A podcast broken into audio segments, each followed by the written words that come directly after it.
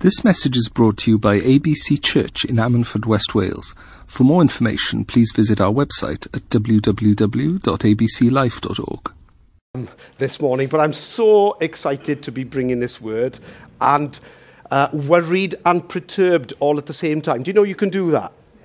You know, before a big football game, lads, you get worried and perturbed. But for all of you English fans that are here this morning, there was no need to be worried yesterday, was there?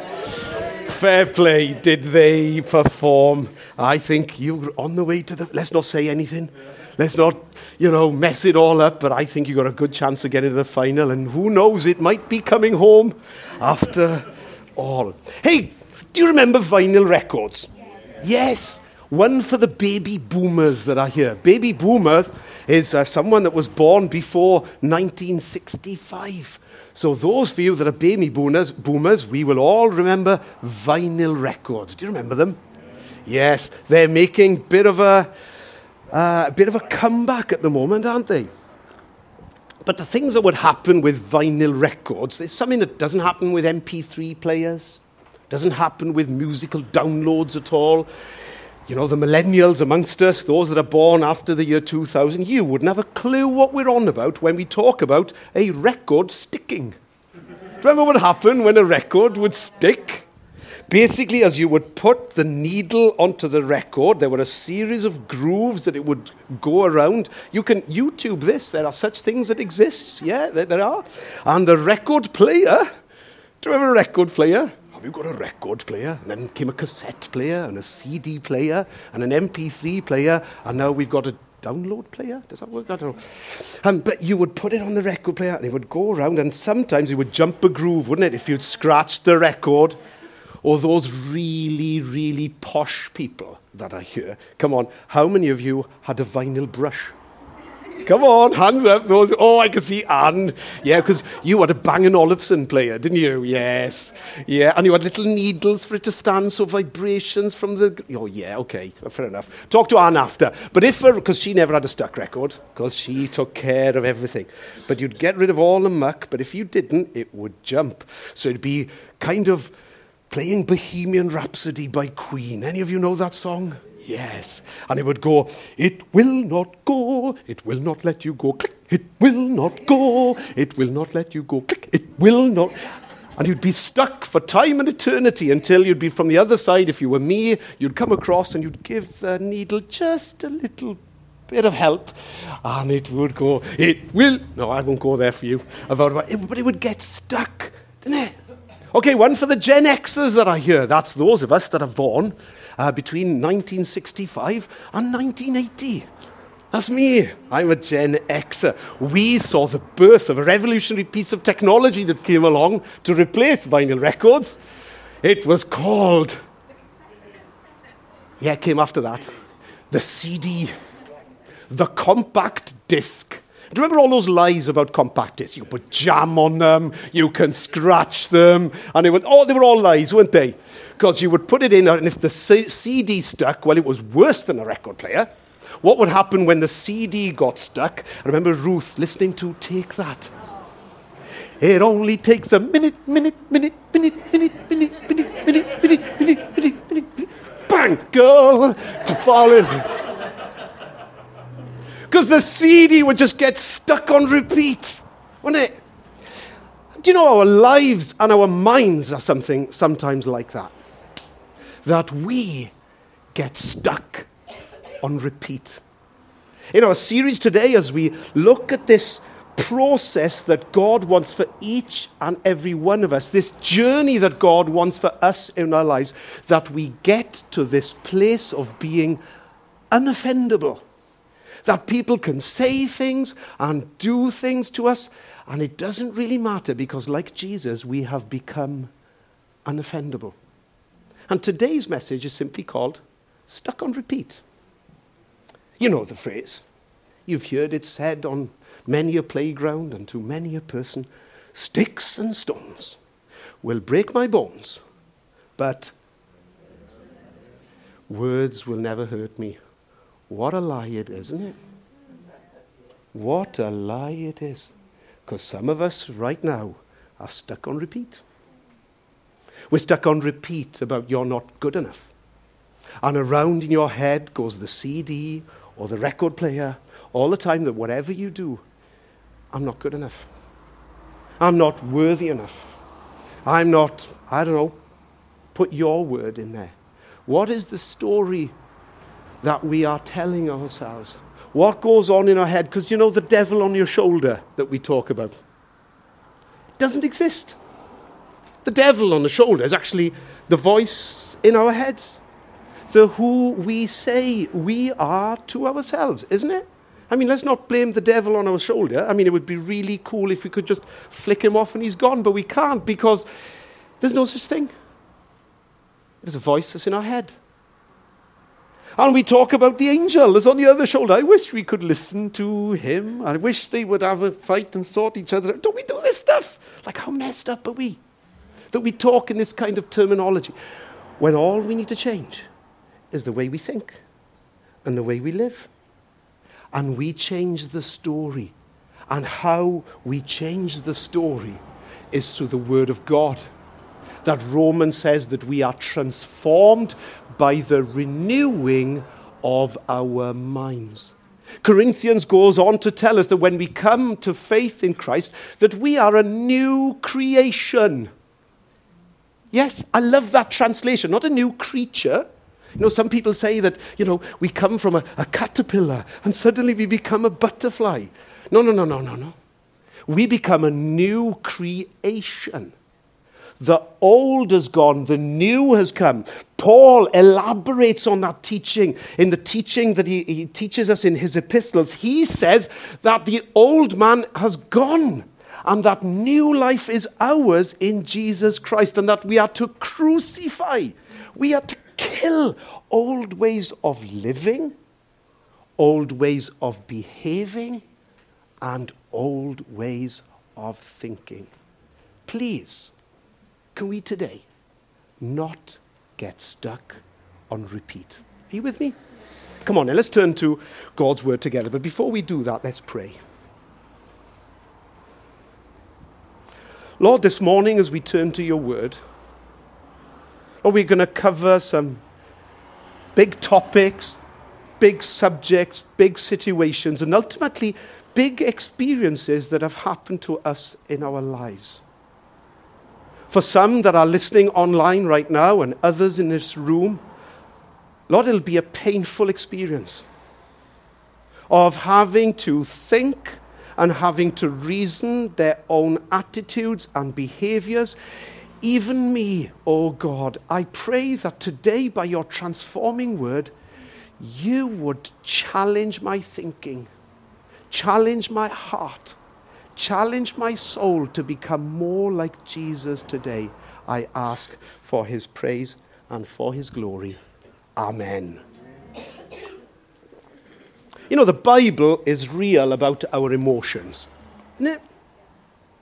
You know, there's a kind of church that I was brought up as a young person, and we covered this a lot in our series that we did some time ago. You can listen to that on podcast if you're new to the church or not heard it before. It's okay not to be okay. Do you remember we looked at that verse of being more than conquerors and how the, what I was taught as a child was I had to be more than a conqueror. And that no matter what came my way, I was supposed to have a stiff upper lip and make it sound as if I was like, uh, make it um, feel and behave as if I was like Iron Man that no matter what came my way, there was rejoicing night and day as I walked the narrow way. That's a really cool theory, but life is not like that. And the reason I know life is not like that is Jesus taught us and demonstrated and showed to us that life is not like that. Did Jesus not suffer for himself anguish and sorrow in the Garden of Gethsemane? Did he not? Did the scriptures not write for us so that we can understand our human experience and our brokenness, so that we can understand that life sucks and it sends stuff upon us sometimes that we don't choose, and it comes on our lives, and it hurts. It hurts. The things that people say to us, and the things that people do to us, and the conversations that have uh, we've had with people and the implications of it, and there's words, and there are certain things that we have taken as being the truth upon our lives going round in our heads because we are stuck on repeat. Jesus never got stuck in repeat. He had learnt to abide in the Father's love and to learn and to understand those same truths is ours. In fact, if those of us that think that Jesus wasn't emotional, we've only got to look at the shortest verse in the Bible, and maybe that's why it is the shortest verse in the Bible to help us understand in our humanity that Jesus is touched in the same way as we were touched. And that verse that simply says, Jesus wept, emotionally moved by what had gone on on the news of Lazarus's death. So, talking about feelings and emotions last week, and please, um, I'm building on the progression of um, what we spoke about last week. Please listen to it online or grab the podcast because it'll certainly help you whether you take this message today and listen to it. It doesn't matter about the order, but it'll really help you move forward, I believe. But have you noticed, as we discussed last week, how our culture gets offended so easily by so many different things? As we talked, people get offended by the smallest thing our actions, our words, and even these days, as we talked last week, even the way we look at people. Some people get offended by the way we look at them. How dare you look at me like that? How sad to live in a place that we allow things into our lives that aren't just words, aren't just experiences, but are looks. So I want you to turn me this morning to uh, the Gospel of Mark, and we're going to read from verse 11 together. And this is an interesting passage of Scripture here.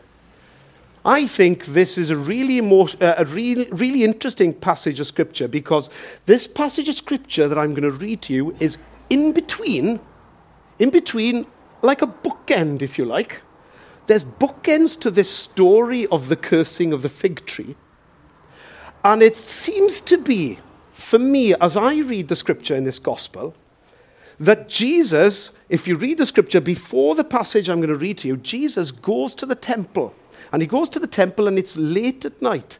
And he goes and as if to survey what's gone wrong and what's there. And I don't know what he sees in a temple court. Does he see the table of the money changers? Does he see everything all set up for trading the next day? Does he see all of that? And on his way to the temple that evening, he passes a fig tree because he's hungry. And he goes up to this fig tree, and because it's in leaf, he thinks, it should be fruitful because the leaves indicated fruitfulness. But when he gets there, there's no figs on the tree. It looks fruitful, but it's not. And I find the fact that that's a fig tree really, really interesting. I connect to the first fig story that we hear, where we go back to the Garden of Eden and how Adam and Eve sewed fig leaves together to hide their unfruitfulness of what had become and what had happened to their lives because sin had now entered. But anyway, back to the Gospel of Mark. As we read this story, he comes and he curses the fig tree. And then the next day, they go to the temple, and I'll read the scripture for you now. They go to the temple, and he says, Look, he goes nuts, turns over the tables, and says, Don't you know that this should be a house of prayer? And then on the way back after that, the disciples see the fig tree and see that it has withered because of the way Jesus spoke to it. So now that we've got the context, let's read the scripture together. Verse 11 Jesus entered Jerusalem and went into the temple courts. He looked around at everything, but since it was already late, he went out to Bethany to be with the twelve. The next day, as they were leaving Bethany, Jesus was hungry. Seeing in the distance a fig tree in leaf, he went to find out if it had any fruit. When he reached it, he found nothing but leaves, because it was not the season for figs. Look, my heart's desire as a church here is that if someone comes into this church because they can see the green leaves that are here, that they find fruit? That they find fruit in us?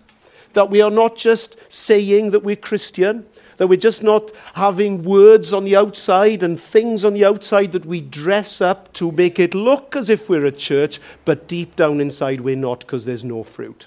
My heart's desire is that we will be fruitful above anything else. Then he said to the tree, May no one ever eat fruit from you again. Unbelievable, isn't it? Just talks to the tree. And the disciples heard him say it. On reaching Jerusalem, Jesus entered the temple courts and began driving out those who were buying and selling there. He overturned the tables of the money changers and the benches of those selling doves and would not allow anyone to carry merchandise. Jesus stopped them selling merch, guys. That's like unbelievable, isn't it? Were they lucky, lucky men or what was going on there? I don't know. The coconut, banana, Rolex, uh, what were they selling down there? But Jesus says, we ain't having any of that going on in God's house. He would not allow anyone to carry merchandise to the temple courts. And as he taught them, he said, Is it not written, My house will be called a house of prayer for all nations, but you have made it a den of robbers? The chief priests and the teachers of the law heard this and began looking for a way to kill him, for they feared him, because the whole crowd was amazed at his teaching. When evening came, Jesus and his disciples went out of the city. In the morning, as they went along, they saw the fig tree withered from the roots. Withered from the roots. I'm going to come back to a minute, uh, come back to it in a minute. You know, we die, and the reason be- we become unfruitful is because we wither from the roots. We don't wither from the top. You know, in the weather that's around us right now, and you can look at every field that's around right now, and most of them are white like sand dunes, aren't they, as we look around. But the root is good. And I know the roots are good because all we'll need, despite all this hot weather that's been hotter than 1976 and less rain like 1976. Any of you remember 1976? Yes, just showed your age. You should have said no. But it will come back. All we need is a little bit of rain and it'll turn green because, green because the roots are good. The roots are good. Rabbi, the fig tree you cursed has withered, said Peter. Verse 22 Have faith in God, Jesus answered. Truly I tell you, if anyone says to this mountain, Go throw yourself into the sea, and does not doubt in their heart, but believes uh, uh, that what they say will happen, it will be done for them. Therefore I tell you, whatever you ask in prayer, believe that you have received it, and it will be yours. And when you stand praying, you hold any, if you hold anything against anyone, forgive them, so that your Father in heaven may forgive you your sins. What an interesting passage of Scripture. Let's pray. Lord, as we look at this area of forgiveness today, as we look at how we can kill our lives and become unfruitful because of unforgiveness, I pray you'd help us to look at our hearts in Jesus' name. Amen. I'm going to take you back to the last line of what I just read. Because everybody talks about the mountain and the mustard seed, don't they? That if you have enough faith, everybody talks about prayer. Because those are lovely, popular subjects to talk about, but very few people will teach you out of the scripture what the scripture is teaching us here is that to understand that God's system for fruitfulness is wholly connected with all of it. We cannot have or own a Tipp-Ex Bible. We cannot read passages of scripture that we think, oh, well, I like this bit, that's really good. I have a plan for you plan to give you hope and a future and prosper you. Oh, that's great. And then we go to verses that says, if anyone has anything against you, or you have anyone against anything against them, that you forgive them. That you love your enemies. That you pray for your enemies. Hang on a minute, God, where's that tip? That's a bit too unpalatable. I don't like that bit. I'll just, I'll just have all the good bits, if I can, out of God's word. If you want to do that, please don't call yourself a Christian. Christians are people that follow Jesus and follow te- um, follow the teachings of the Bible here implicitly. We are not allowed to call ourselves followers of Jesus. Listen to me, church. We are not allowed to call ourselves followers of Jesus and own the Tipp-Ex Bible. We have to do what it says. If you love me, said Jesus, keep my commandments. So, what does he say in this scripture about faith? Truly, we could talk to the mountain. But what does he say? Therefore, I tell you, whatever you ask in prayer, believe that you will, be, it, you will have received it and it will be given yours. And when you stand praying, that we've gone to the closet, look at the scripture in detail of what Christ is teaching us here. When we stand praying, if you hold anything against anyone, forgive them, so that your Father in heaven may forgive you their sins. Big scripture, isn't it? Big, big scripture.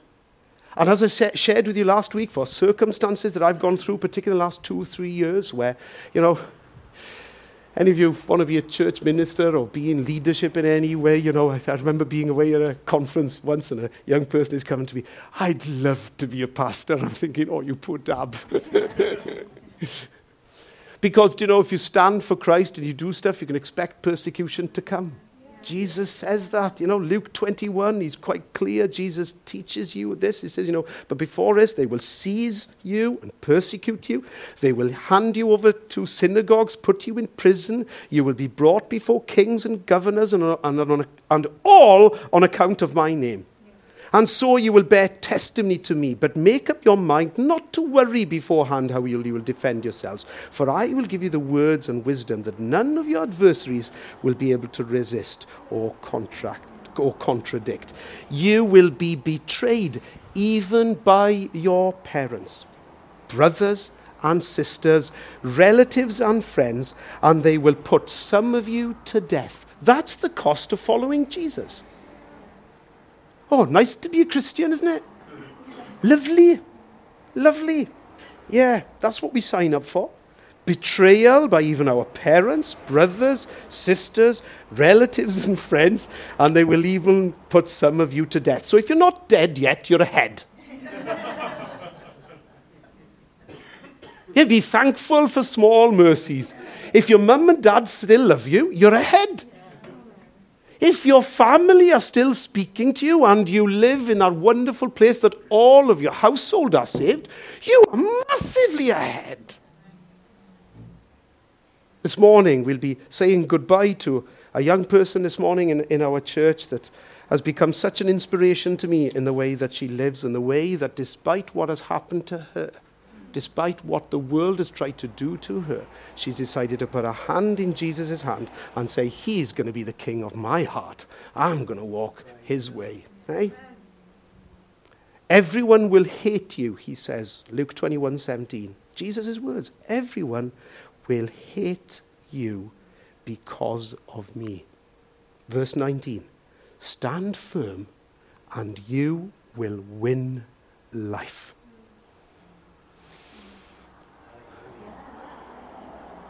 God speaking to you today? Hmm? Because it's going to get messy in the next 10 minutes. Because it's easy for us to say these things. It's easy for us to come off our tongue. It's easy to say this word forgiveness. But boy, is it hard to do on occasions because the closer people are to you and the deeper the love, the more the pain when the hurt comes in. Am I being real with you here? Come on. That when someone we love deeply and closely betrays us, even our parents and our, it hurts. So, what is going to be the response of our hearts? Will we get offended? Or can we be like Jesus and become unoffendable?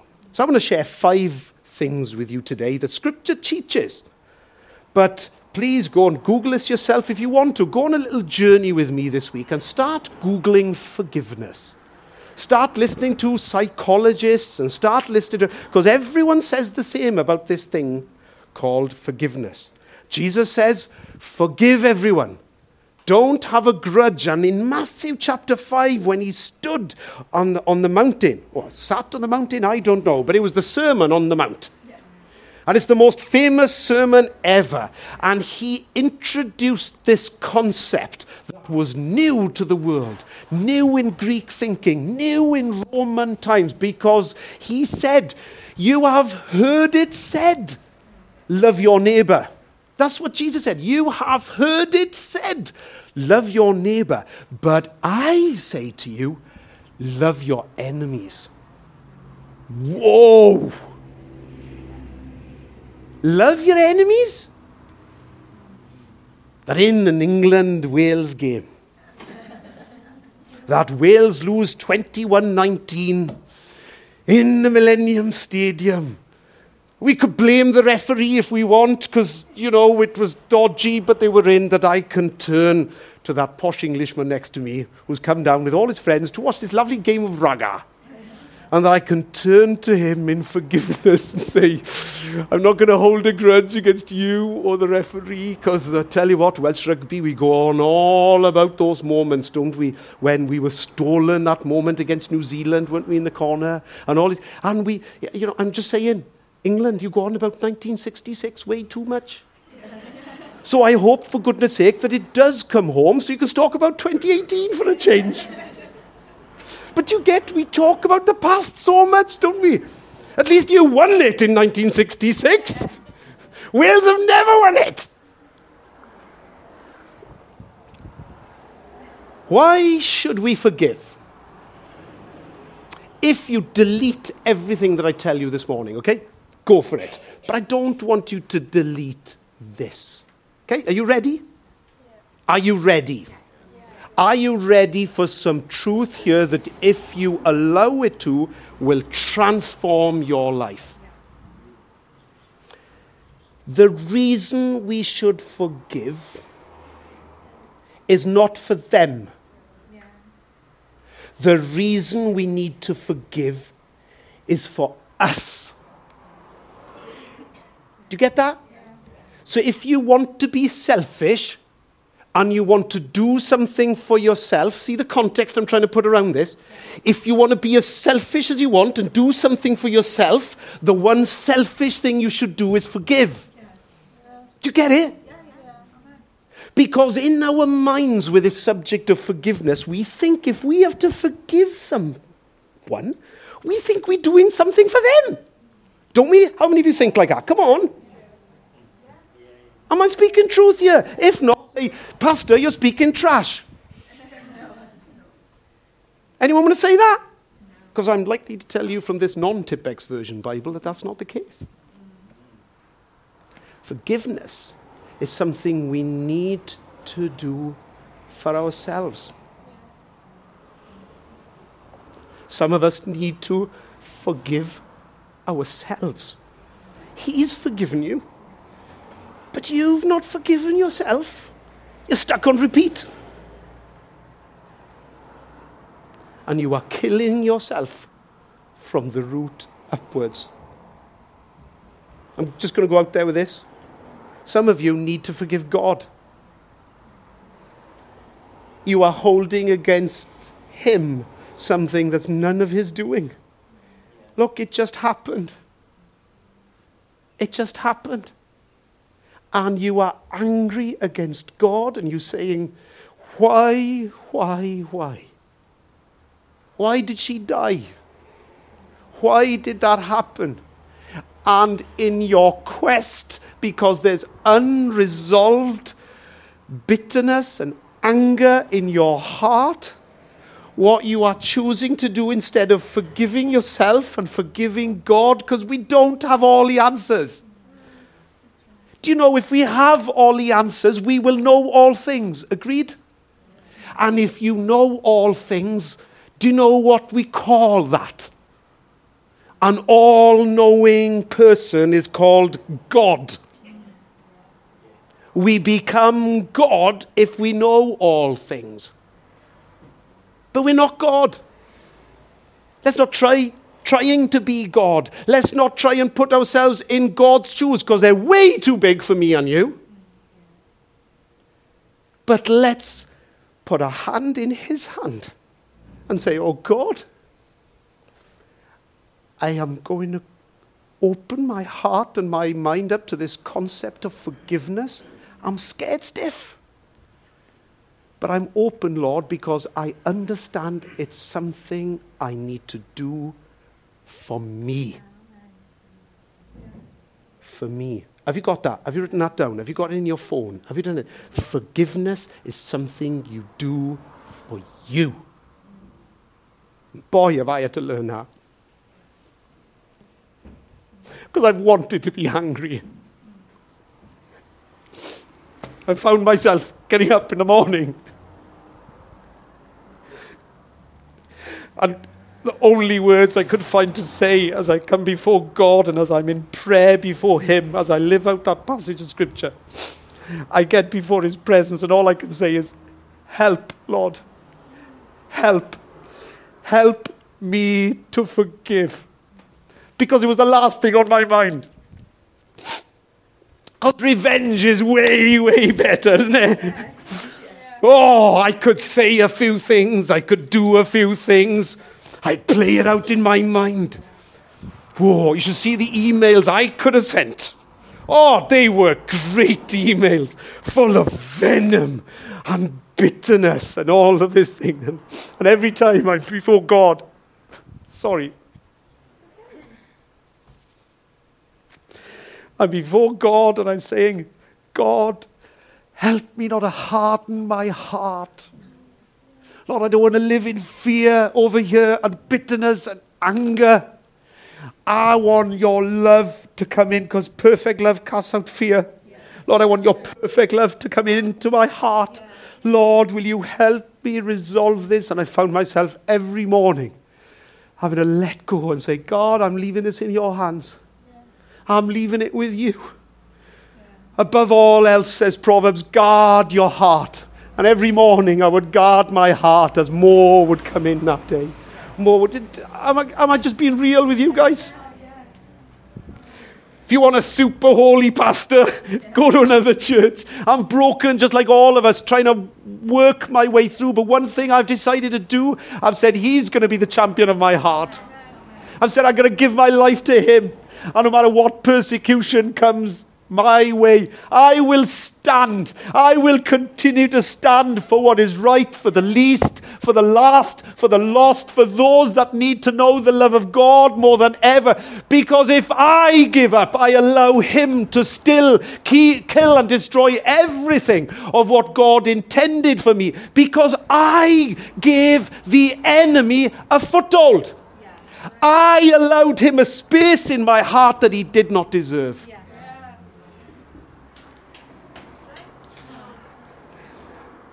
Okay, five steps to forgiveness. It's from God's word, but based on God's word. If you've got pen and paper, take this, take this down. But as I say it, I'm going to say it once again. Why should you forgive? It's something you do for yourself. For yourself. So when we pray, the scripture says that when we pray, if you hold something against anyone. So let me give you these five steps. This is from leading psychologist Michelle Royer Rudd. What a great name. She's, she's got such a posh surname, she already sounds brainy, doesn't she? You know what I mean? If it was Betty Smith, it wouldn't have the same kind of thing to it. But this is Michelle Royer Rudd. I mean, she's super smart. So smart, I, we don't even know how to spell that. Is it with a Y? Is it an I? You know what I mean? And she says this five steps to forgiveness. These are practical steps. We have to reason for ourselves, number one, who and what do we need to forgive? Who is it that said something? Who is it that did something? Who is it that. We've got to answer the who and the what. Is there something in your life right now that's stuck on repeat? Stuck on repeat. because you are blaming them, the who, for the what. I mean, those words don't really have any power on you, do they? Unless you give it power. First step who and what do you need to forgive? What was the behavior, step two? What was the behavior and how did it make you feel? So, when who did what, what emotion did it stir up? Anger? Shame? Guilt? Resentment? Bitterness? Envy? How did it make you feel? Got it? Stage two. How was the, what was the behavior and how did it make you feel? Number three, understand that forgiveness is good for you and needed for you. You see, what we can do at this point, because lots of us are pretty good in doing those first two stages. We know the who and what because we are stuck on repeat. Ka-chink, ka-chink, ka-chink. Goes round and round, doesn't it? Stuck on repeat. And we know how it makes us feel because we live in it every day. But this step of understand why forgiveness is good and needed for you, that's where invariably we get stuck. God's word says it's good for us. God's word says it's needed for us. He commands it. He commands it.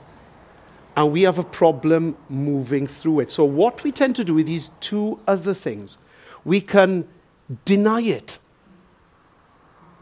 That's what we do. We deny to ourselves that it happened. How messed up is that? Because we're stuck on repeat here and we're denying it happens. In fact, we take those two things and we put them into two characters that sit on our shoulders. we do. We take the denial and we sit them on our shoulders. And the devil says this, and we say, No, I'm not listening to you. You just did. I'm going to listen to this. That's what we do. We do the angel devil thing all the time instead of, Look, just get rid of the angel and the devil. It's actually your head. Just get rid of them. And that's what Jesus said.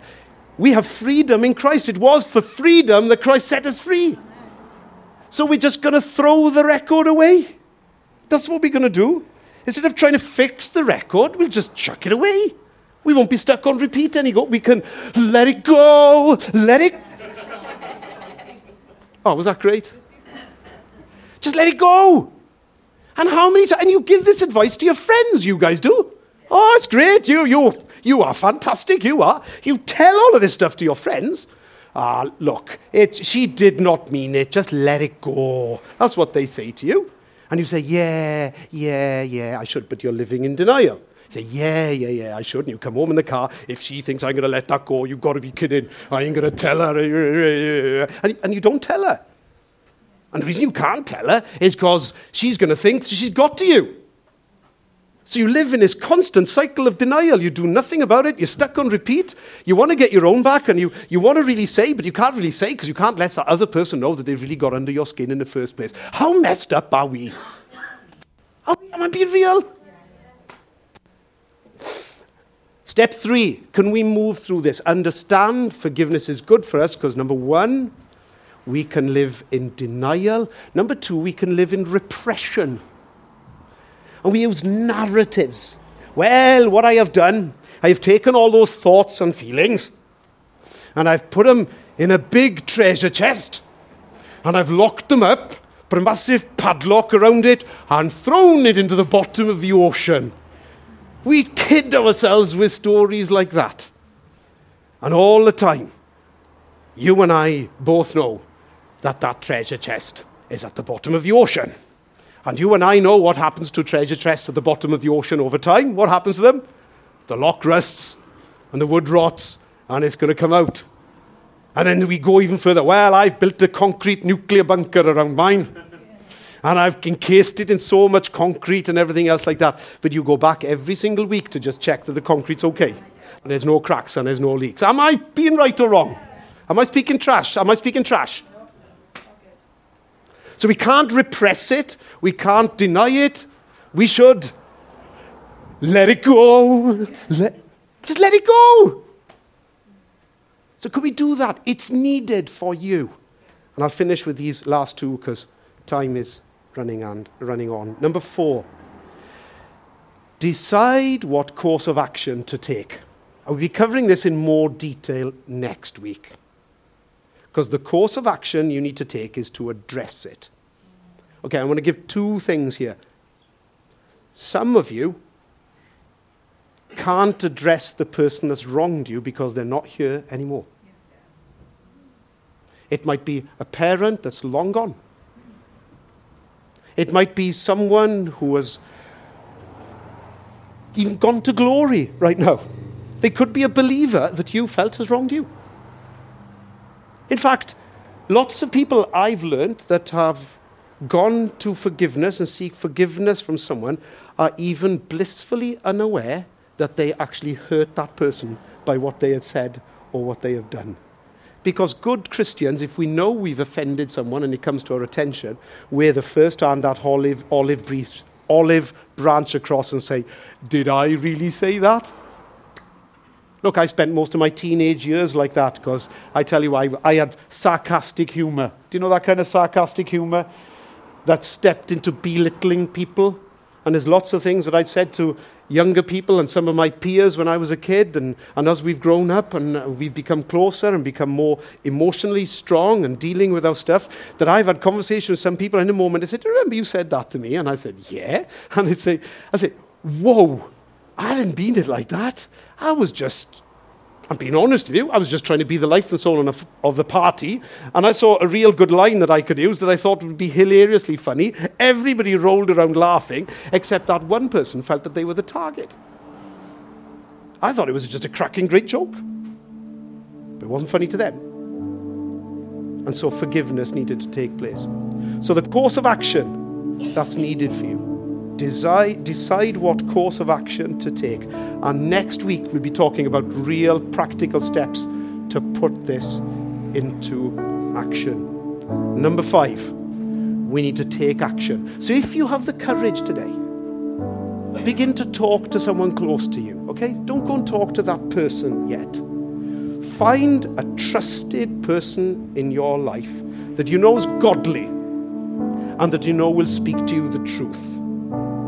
Can I say that again? Only go and have a conversation with somebody who's godly and speaks the truth.